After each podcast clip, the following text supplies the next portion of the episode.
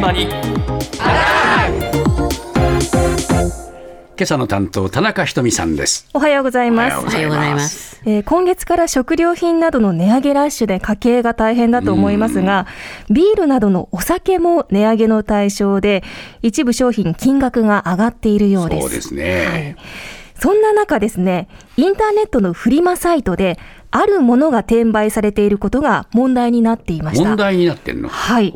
これ何が起きているんでしょうか？えーこの問題に詳しいライターの国分瑠衣子さんに伺いました。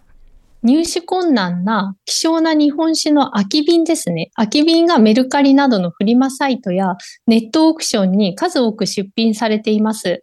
例えば、秋田県に荒政酒造というですね、人気のある酒造があるんですけど、そこのナンバー6という、えーお酒の空き瓶ですね。こちらが定価4800円のところ、空き瓶で1700円で出品されていました。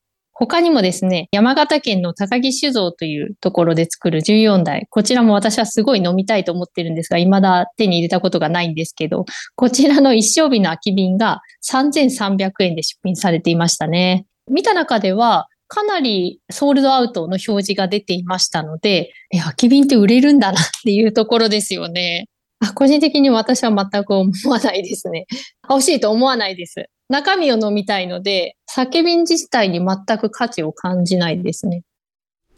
ほう、はい。空の瓶が売られてるの。中身入ってないんですよ。ああ。空の空き瓶が売られています。うん。メルカリやヤフオクなどのサイト上なんですが、えこれは空き瓶ですとちゃんと説明文にも書かれているので、うん。まあ、騙そうとしているわけではなさそうなんですが、売ってる方はね。売ってる方は、はい。あ例えば、超レアな日本酒、14代七タレ二十貫というお酒があるんですけれども、ー知ってます？安子さん。いえ、あら。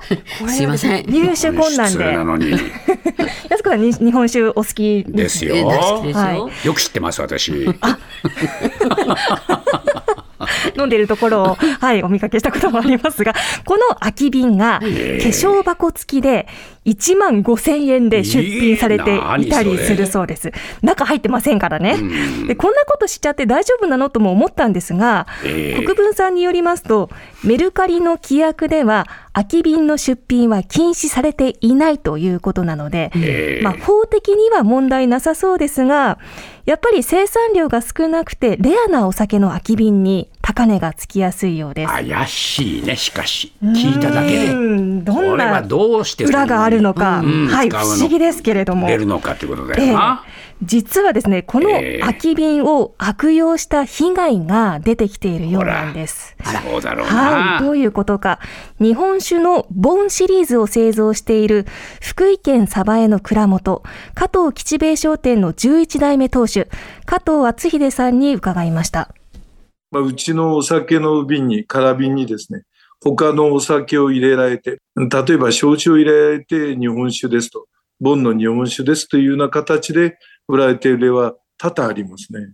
私、ハワイでも見ましたし、ヨーロッパでも、まあ、うちのお嫁さんと一緒に行った時にも、もう数年前にも何回も見まして、たまたま入って、ね、ディナーっていうか、あの会食してたら、え、ボンがここに置いてあるね、みたいな。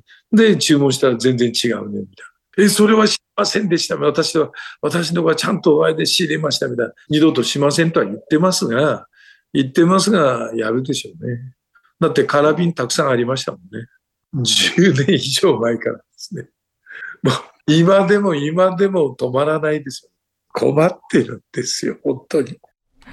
なあ中身入れ替えてはい。というね、悪いこと考える人が悪いこと考える人いるだろういな。るんですよね。うん。でこちらの蔵元の看板商品は先ほどもお伝えした日本酒のボン、このボンシリーズの高級ラインはボン長銀などの銘柄で海外で人気だそうです、ええ。海外のコンクールでも多数賞を受賞しているんですがはい。これが海外のサイトで空き瓶1本6000円で取引されている例もあるそうです。えなので、お店で飲んだら実は中身は別のお酒だったっていうことも、ヨあーーロッパを中心にこれ後を絶たないようなんです。はい。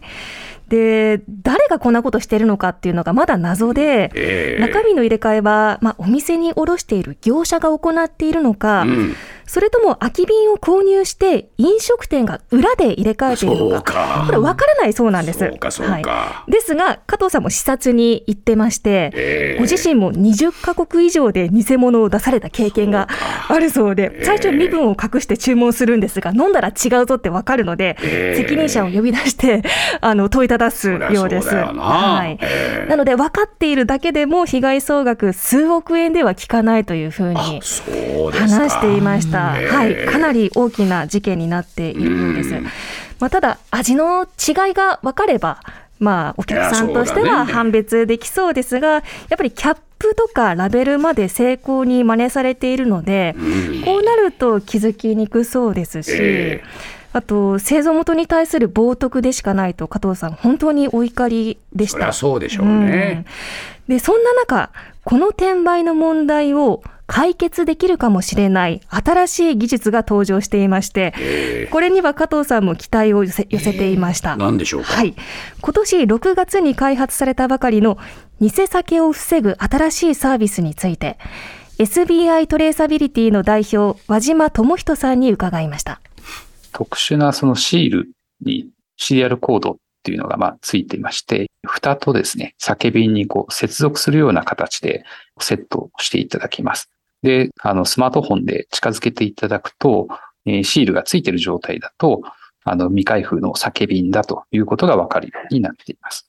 で、キャップを回線すると、そのシールがちょうどこう切れるような仕掛けになっています。その状態でスマートフォンをまた近づけていただくと、開封済みといった情報があの見れるような仕掛けになっています。いやー、ちょっともう今びっくりしてる状況で、まあ、ものすごいお問い合わせを多数いただいてます。空き瓶買ってしまえば、変な話ですけど、その割れるまで結局使い回しできてしまうので、加藤さんのようなその空き瓶被害っていうのがどんどんどんどんこう抑止されるっていう効果が働いてくるというふうに考えてます。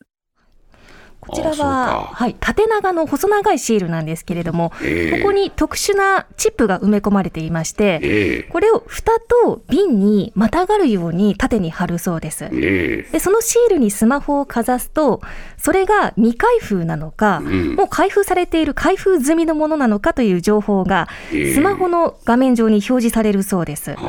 しかも、いつ、どこで生産されて、誰の手に渡ったかという情報もわかるということで、あの和牛のトレーサビリティに似たような、はい、仕組みだそうなんですけれども、はい、あの実は加藤さんのボンシリーズでも、主力商品には今後このシールを貼って輸出することが今決まっているそうです。なるほど。はい。これはまあその販売元がこれをつけてると、はい、そういうわかりやすさになるというそうですね。これ未開封だっていうのがその場でわかるということです。